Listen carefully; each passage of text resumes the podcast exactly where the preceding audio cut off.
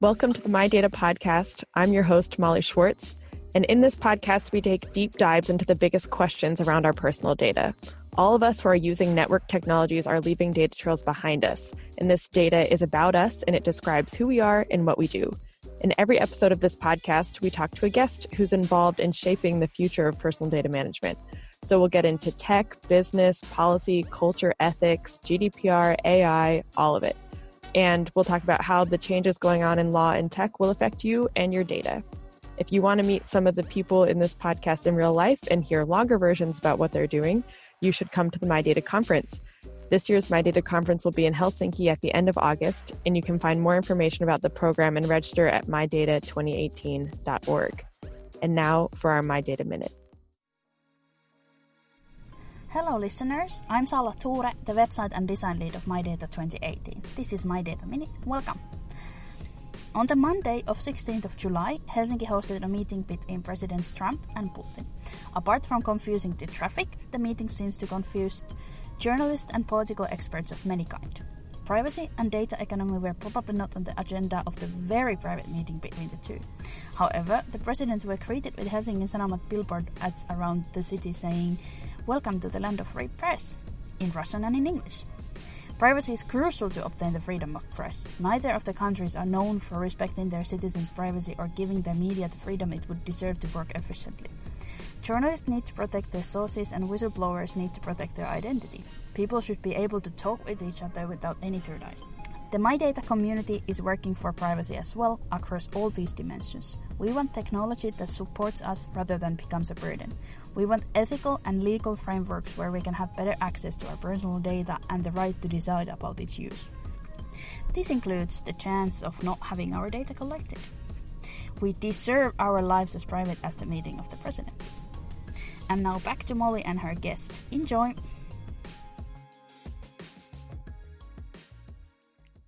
Our guest today is Elizabeth Renieris.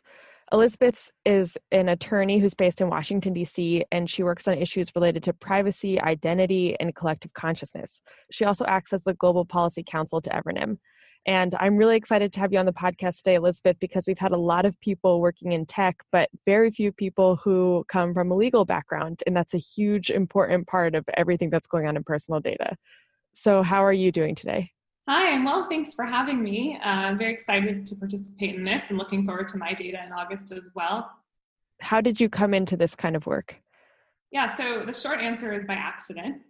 Um, as you mentioned, um, I am a lawyer with a legal background, uh, but I um, like to think of myself more as a legal engineer these days, uh, which is ironic given that I studied classics at university um, and don't really have a tech or hard science background.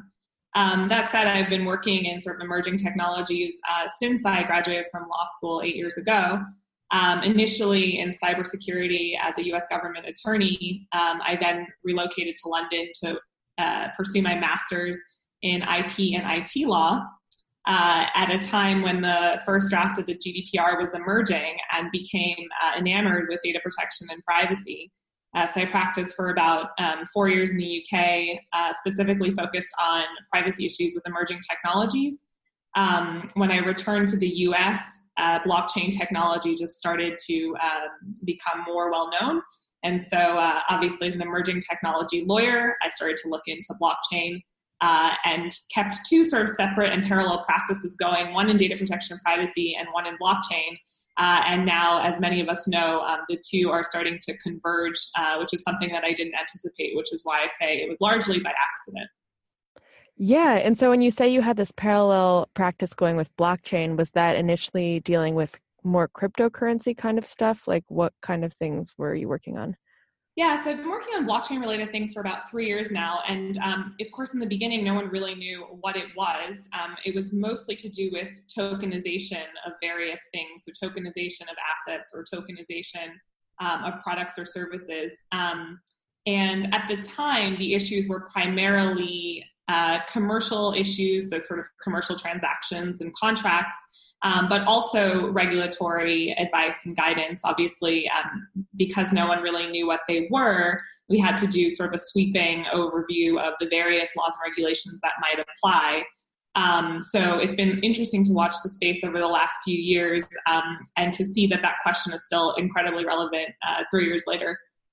Yeah, it absolutely is. Something that I would like to dig into and that I think you bring up with the idea of having gone and done some of your school um, not in the United States is that I think there's always this real tension between tech and law, and that law, so far at least, has been local. Like it's confined by a place, and there are different laws in different places, but technology is global. People can connect to it from anywhere. Do you foresee any kind of legal system that would work in which people could be truly mobile and take their identities and data with them anywhere in the world? Yeah, so as you know, I'm really focused on data portability. Uh, one of the interesting things about the conversations around the GDPR, obviously everyone's talking about the GDPR right now, um, but not that many people are talking about data portability. Um, and, and for good reason, right? It seems to have very little to do with privacy. So the other rights and um, obligations are very much touching on our personal privacy and the discussions around consent and what is or is not personal data um, are sort of the prominent ones. But there is this sort of um, hidden gem in the GDPR around data portability. Um, and while it seems to have little to do with privacy, um, it has a lot to do with um, exactly what you mentioned, which is uh, reverting some control back to the individual and a more human centric approach to our data. Um, now, what you mentioned about law and technology sort of converging is a real interest of mine. Um, so I have practiced in various jurisdictions. I actually practiced in the Middle East for um, about six months as well. Um, and what we see now is while in the past lawyers have been able to maintain this very arm's length relationship with technology and sort of confine themselves to particular jurisdiction, um, they don't have that luxury anymore because the reality of our technology now is that it's it's cross border and it's usually global. Um, and so the technology borders don't obey our legal borders and our legal jurisdictions. Um, so you have to take, as part of my role as Global Policy know, everything that we do at Evernym and Sovrin is taking a global perspective and trying to look at where are the global floors and where are the global ceilings on every piece of law and regulation and how do we comply with those? Um, and how do we make sure that a technology that doesn't obey those borders um, still complies with, with the local and regional rules and regulations?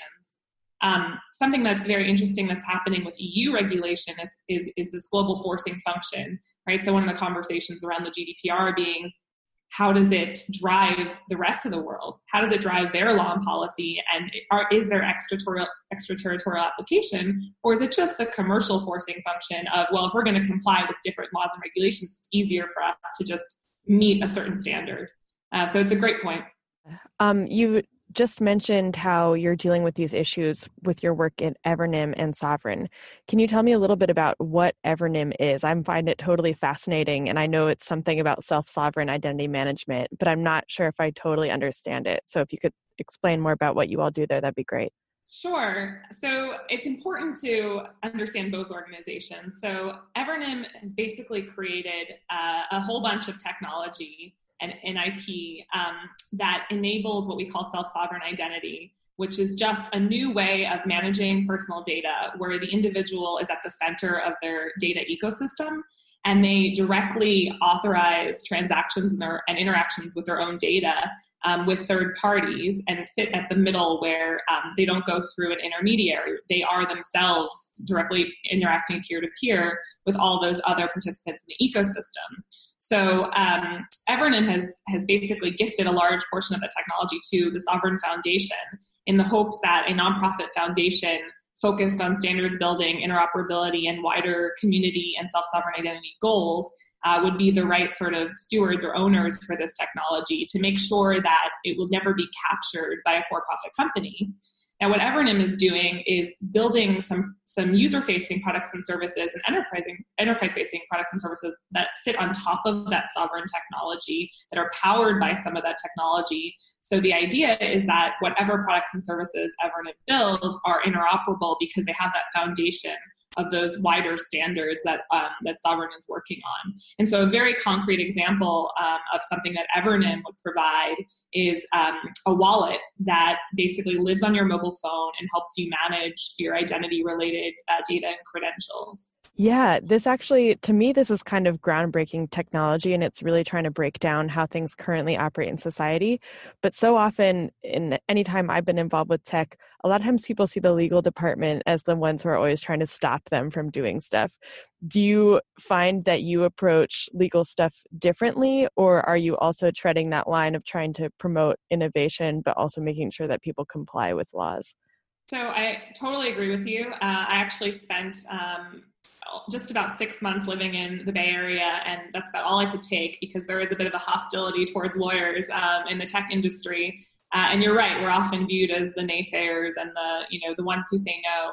Um, I don't think it's a tenable position for a technology lawyer. I think um, you have to be solution oriented, but I think the bigger point is that because law and technology are converging, um, the legal and regulatory and compliance decisions have to now be built into and designed into the technology. So the key is really to be side by side with the technologists and the technical teams and the developers um, and helping them make those design and engineering decisions along the way because the reality is some of these technologies have path dependencies where if you build them sort of wrong from the outset, they're very hard to course correct. Um, and the implications uh, sort of cascade throughout you know the, the ecosystem um, so one of the things that I do is um, I spend a lot of time, I, you know, I say I'm basically a developer by osmosis because I spend a lot of time looking at code. And while I don't, you know, I'm not a programmer myself, I, I know enough to be able to inspect what's happening and to, you know, examine a CLI and know, um, you know, what that translates into in terms of um, the actual activity transpiring. So um, it's really, really important uh, for lawyers in this space uh, to abandon what they learned in law school, right, which is issue spot, just spot all of the issues, um, and to add uh, the solution piece, which is okay, spot the issues and then provide solutions. And what's important is that as a lawyer, you still need to bring um, the perspective and the, introduce nuance into the conversation because you know developers want to build as quickly as they can and tech companies want to move as quickly as they can and um, they might not appreciate sort of the medium to longer term impacts of some of their decisions. So it's just providing that perspective and that gut check and um, offering solutions where possible. There might be some occasions where you need to say no, but the beauty of working with a team like Sovrin Evernym is that um, they really want to get the law and compliance and regulatory aspects correct. And they're really hyper focused on privacy and data protection and, and, and things that are in the interests of the uh, the individual. So um, it's it's a really nice job to be welcomed as a lawyer and to and to have all my input you know welcomed and, and taken to heart. Yeah, and I want to go back actually a little bit to GDPR and how it has started in Europe, but as many people have talked about, there are people elsewhere who are going to be able to kind of ride the coattails of Europe's data protection laws because as companies develop services to be more transparent about people's data, there's the chance that everyone could benefit from that or could also have those services. When you've been advising companies about how to comply with data protection, what are some of the most frequent and difficult problems that you encounter? So I think there is a tendency for companies to get too specific too soon. So they'll focus in on one particular aspect of the regulation, for example, the right to erasure, and they'll lose sight of the big picture. And I think it's important for, um, you know, in some ways to let the lawyers do their jobs. So rather than, while the law and tech have to work together, right, rather than starting from what um, people perceive to be the legal conclusion, um, it's important to start from a goal a goal oriented perspective. So what are we trying to achieve? And then we work towards okay now how do we best achieve that? And what are the sort of legal guideposts? Um, but i think going from the macro to the micro makes a lot more sense because the regulations are really designed to be technology neutral right? They're not trying to regulate technologies. They're trying to regulate activities and behavior um, so if we if we are hyper focused on uh, the weeds of a regulation without abstracting to what we're actually trying to achieve, um, then we're just going to lose sight, you know, lose perspective. Um, and I've seen you know a number of companies go wrong there. I mean, in fact, there were a number of companies that basically closed their doors before May 25th because they were so concerned um, about particular provisions in the GDPR that they perceived were you know um, that they couldn't reconcile with their approach or their technology and from my perspective, you know, that was probably an overreaction and also, um, you know, not really in anyone's interest because as much as some people think uh, the regulators do want to kill innovation, my experience has been they don't. Um, so uh, most of these regulations are striking a balance between um, achieving some kind of uh, rights and, and rights and uh, protections for the individual, but imp- more importantly, perhaps promoting commerce, right, and, and striking competitive advantage. Um, and the GDPR is no exception to that. Right. And it, my understanding is that they actually tried to design GDPR to be able to function on that macro level. So, kind of saying these are the goalposts that you all need to reach. And if you don't comply with them, as will be determined when there are lawsuits, um, then you'll be eh, like fined money or something like that. Um, so it, my understanding is at least that it tries not to get too micro and not to prescribe to companies exactly what actions they need to take, which I know can be hard for the companies from their perspective because they're like, just give us the steps to be able to comply. Do you feel like having now worked with the law, if the US was to try to establish its own major data protection laws, are there anything that you think should be done differently?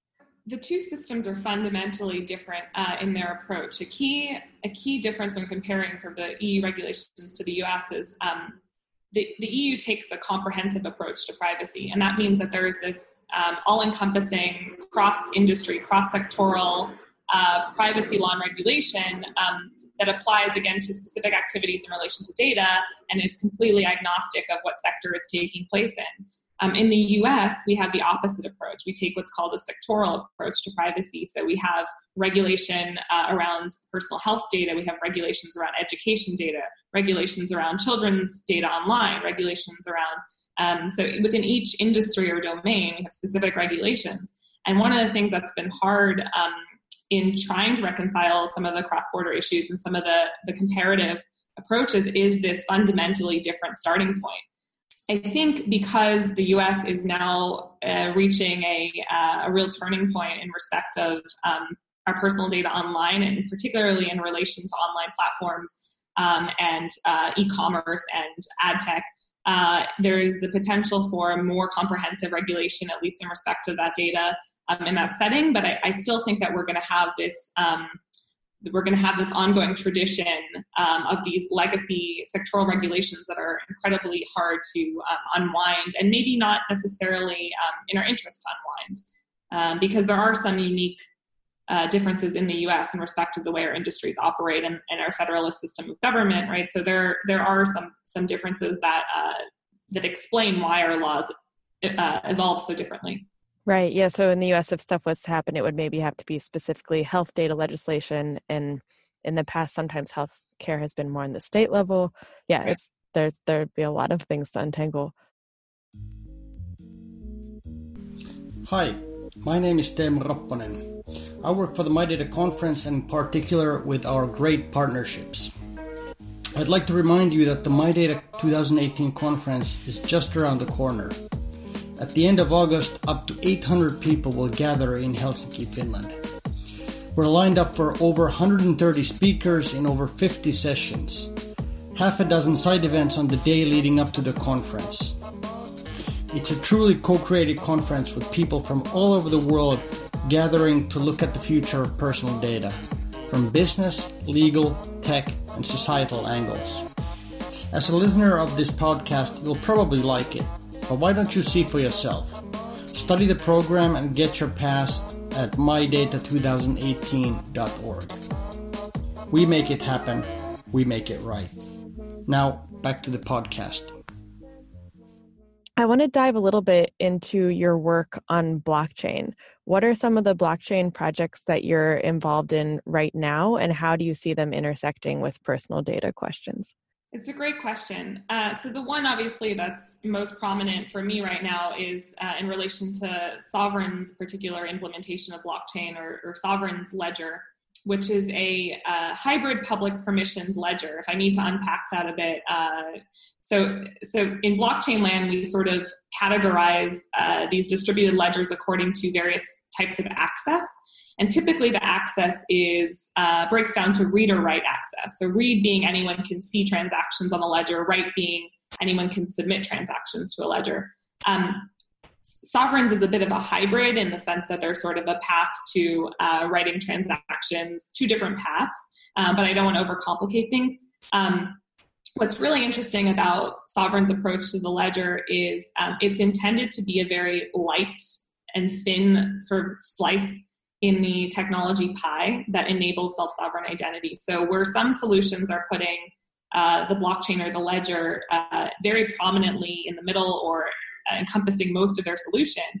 Sovrin is recognizing that for something to be truly self sovereign, to move away from centralization, we really need to drive things into a peer to peer interaction, which means that this sort of globally shared uh, public immutable ledger is probably not the best place um, to keep and store things. So, um, for that reason, it already you know helps with a head start in terms of privacy data protection compliance. The less you put on the ledger, the, the, the more you minimize your liability in perspective of personal data. Um, so that is the approach that Sovrin is trying to take. I think the big conversations happening around other ledgers and blockchains that I worked with or I'm familiar with um, is the desire to uh, perceive blockchain as throwing out all the rules, right? So we have new technologies, we have new um, methodologies, we have hashing, we have encryption, we have various uh, forms of obfuscation or zero knowledge. And these things mean that pers- none of this is personal data, it doesn't apply. And um, I think that was more of an initial reaction to the regulation, and that's sort of waning a bit because people are recognizing that we have new technologies that have emerged in the past and it doesn't fundamentally obliterate data as we know it and, and, and the um, interests of stakeholders as we know it. So we're moving more into the nuanced part of the conversation now, which is really interesting can I also just say I'm really impressed because to me your job sounds really hard. Like you're having like legal stuff is really complex and tech stuff is really complex, and trying to keep up with the movements in both is just a lot to synthesize. Um, I understand that you're involved in some legal hackers chapters. I was wondering if you could talk a little bit about that because that sounds like a group of people who understand what you're dealing with and are kind of able to act as a support system and find solutions. I actually came to Evernym through uh, my work at the MIT Media Lab, um, where I met some of the Evernym folks, and that's where I sort of uh, first got involved with uh, some some of the Boston legal hackers, who are also very closely tied to the New York chapter. Um, now being in DC, um, loosely part of this network, although given my job, I've been traveling all over the world and probably spending more time overseas with um, international chapters. Uh, but the idea of the legal hackers is to bridge that gap between lawyers and technologists um, and to also become my Twitter handle is Hacky Lawyer to become hackier lawyers that are able to um, work in the way that technologists work while still maintaining the training and the and the discipline and the perspective that, that lawyers and their legal skills give them. Um, so it's really brilliant. So many of these, uh, for example, I recently participated in one through the MIT Media Lab where we had a self sovereign identity challenge.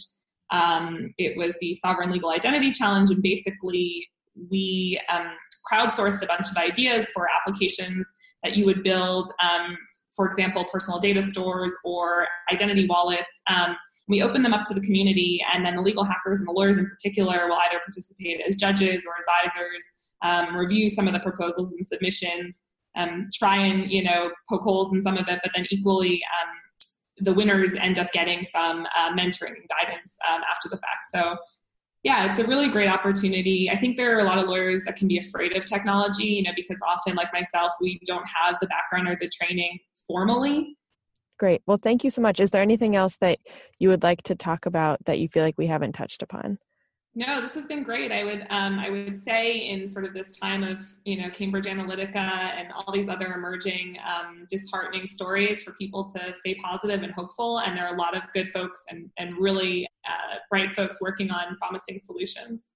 But lawyers are very good at um, critical thinking and they're very good at getting up to speed quickly. Most lawyers have to work on an array of things touching different industries and um, you know in their practices, and so I would say lawyers should not be afraid to engage um, because you know often the technologists and developers themselves have, have the same concerns that we do. So um, it's really helpful in breaking down some of those barriers.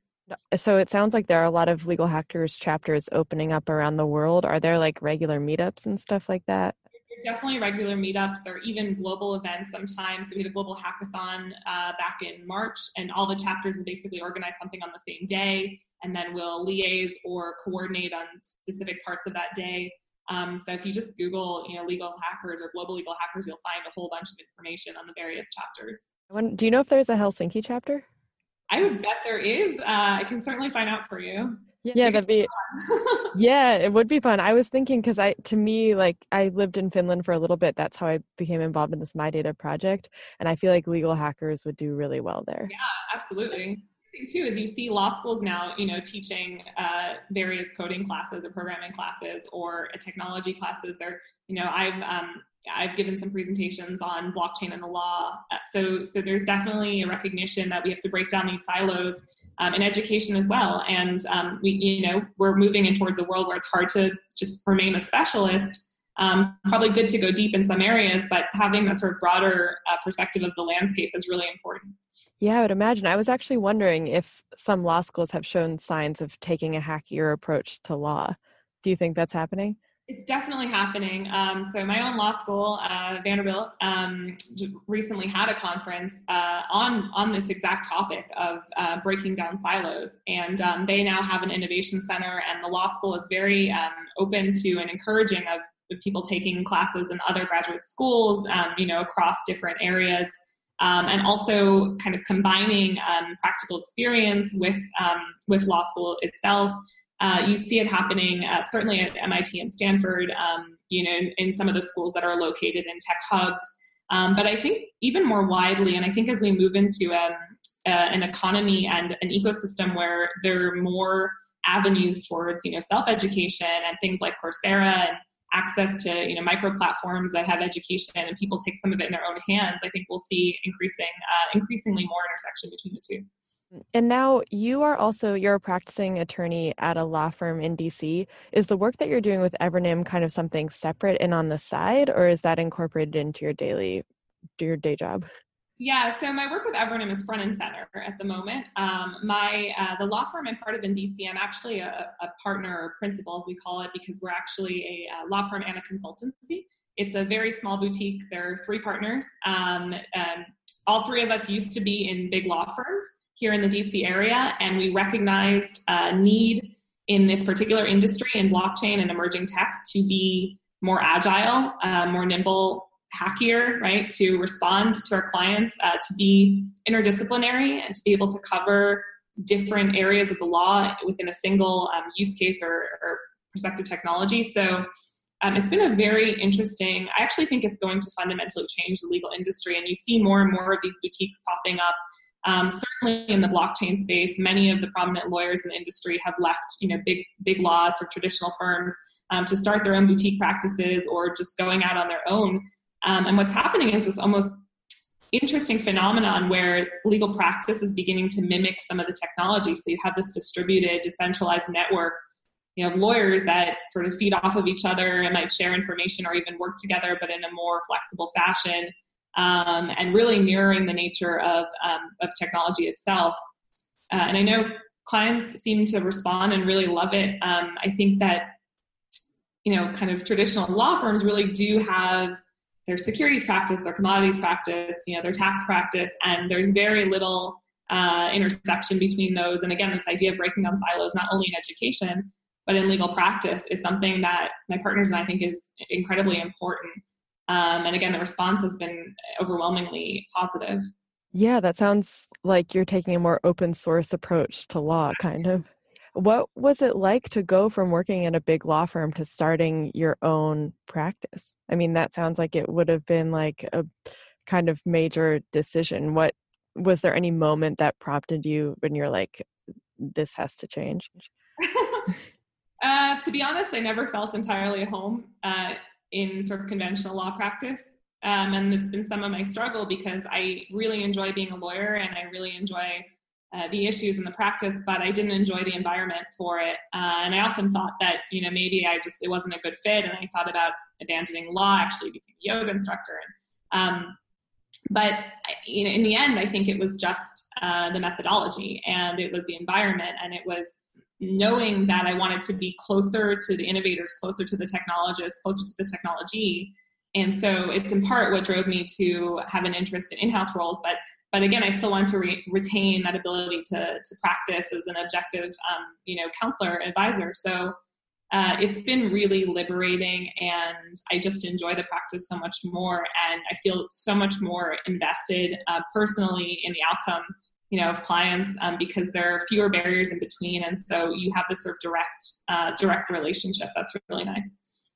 Yeah that's that's big. Congratulations i also have to say. Like it sounds like you really enjoy your work and that's always an important thing i am wondering you, you've traveled a lot you've lived a lot of places around the world when we're talking about having this kind of like global system for human centric data management, what are some things that you wish worked better when you go to live in a different place? Like, what are ways that you wish you could take your data around with you? Yeah, I mean, immigration is the first, I would say. Uh, I've lived in five countries uh, for a significant period of time. And, um, you know, immigration and visas are probably the most frictionful process that, uh, that I've experienced. And you want to be able ideally to say you know it's me. Uh, it's just it's me. It's me wherever i go but it's that's not the reality. You have to reestablish you everywhere you go. Uh, so that's the first area. Education credentials is another big one. Uh, very sore pain point of mine is when i actually lived and practiced in abu dhabi they wouldn't accept a copy or certified copy of my law certificate my diploma so i had to give them my diploma and then they basically notarized it and stapled the um, form to my diploma and then stamped it with a big notary stamp. And so when my law firm asked me to frame my diploma and put it on the wall, I, I couldn't do that because it's been completely defaced. Um, so that's been a pain point. Security clearances, right? I mean, I, I can't remember the, all the places I live. Sometimes there is no physical address. So my address in Abu Dhabi was a you know opposite the second shopping mall on the left after the you know first bridge um, so that's all been tremendously difficult. And then another interesting area that's emerged for me recently are pensions and retirement funds really hit some walls when you try and uh, try and either consolidate or move them across borders. In some cases, just losing them entirely or losing access, uh, which feels incredibly unfair. Um, and so, and there are really interesting uh, blockchain and distributed ledger technology projects trying to address some of these pain points, uh, which are very promising. Obviously, they're, they're longer term projects because, again, legacy systems and frictions in place are uh, not something that can be undone overnight. But certainly, the ambition is is something to um, you know to look forward to. No, I feel like such a big thing that people talk about as um, stifling innovation is switching costs. Like when people want to do something else, but the cost is just too great to be able to seek out a better service. And I feel like there's nothing that compares to the switching costs of immigrating to a different country. It's just like such a strong deterrent. The amount of money that you have to spend, the amount of time, the amount of stress. It's really intense. Um, yeah, so I also look forward to to having some good blockchain solutions. I was wondering, how did you hear about my data and about the conference, and what are you planning to talk about there? So I heard about my data uh, at IIW, which is the Internet Identity Workshop, uh, which is a long-standing, I think it's been running for, gosh, over a decade, uh, important conference in the identity world, where I met Jogi, or Antti as he's known to others, uh, who is the organizer, I believe, of my data, very prominent in the personal data community. Uh, he came to a breakout session I was holding on GDPR, which actually turned into a session on the privacy regulation and approached me after and asked me to speak at, at my data, which, you know, at that point was five months out. so I think I, I, think I'm available in August. I'm not sure. Um, but I'm very much looking forward to it. I will be speaking on the legal landscape uh, six months after GDPR. But I think I'm going to take a much broader perspective as I mentioned earlier in the call, we tend to start with the micro and we hone in on you know very specific points in laws and regulations, and we lose sight of the big picture and we lose sight of how this all works together and where where it comes from and where it's headed. Uh, so my my goal for for my talk is to set the set out the sort of pillars of the legal architecture in the EU, explain how we got there and why we're there, and and and where we're going in the future and what that means from a global perspective. Um, so I will talk about the GDPR, of course, because there's great interest now. But I will I will also talk about you know the e-privacy regulation, the cybersecurity directive, um, PSD2, the European identity standards, um, because all of those things work together um, or, or meant to work together, I should say. And the more we can try and take a holistic approach, the more I think we get closer to the objectives of these regulations and the ends that they're trying to promote. I would like to attend that talk. I'd be curious to hear because also I always find it so interesting to learn about the backgrounds to legal systems and how things develop to be where they are. That just about wraps up the questions that I have for you. I'm really looking forward to meeting you in Helsinki. Is there anywhere that people can find you online and find out more about what you're doing, either on a website or on Twitter, anything like that? The best place to find me is definitely on Twitter. I'm at Hacky Lawyer. You can also find me on Evernym's website on the team page. Uh, and I am always welcome to folks reaching out with questions or interest in these subjects. Awesome. And can you tell me what Evernym's website is? It's just evernym.com, E V E R N Y M.com. Perfect. Awesome. Thank you so much, Elizabeth. Thanks. And I'll see you in Helsinki. Sounds good. See you in Helsinki. Bye. Bye. Thank you for listening to the My Data podcast. The My Data conference takes place in Helsinki, Finland, August 29th to 31st, 2018. Find out more on this year's conference website at mydata2018.org. The show notes and video versions of this podcast are available on the MyData Global Network website at mydata.org. You can contact us via email at podcast at mydata.org or on Twitter at mydata.org. We thank the Metropolitan New York Library Council for letting us record in their studio at 599 11th Avenue in New York City. Music is by David Cutter Music and Joakim Karud. This podcast is copyright My Data 2018. The My Data podcast was produced by me, Gianfranco Cicconi. The host was Molly Schwartz.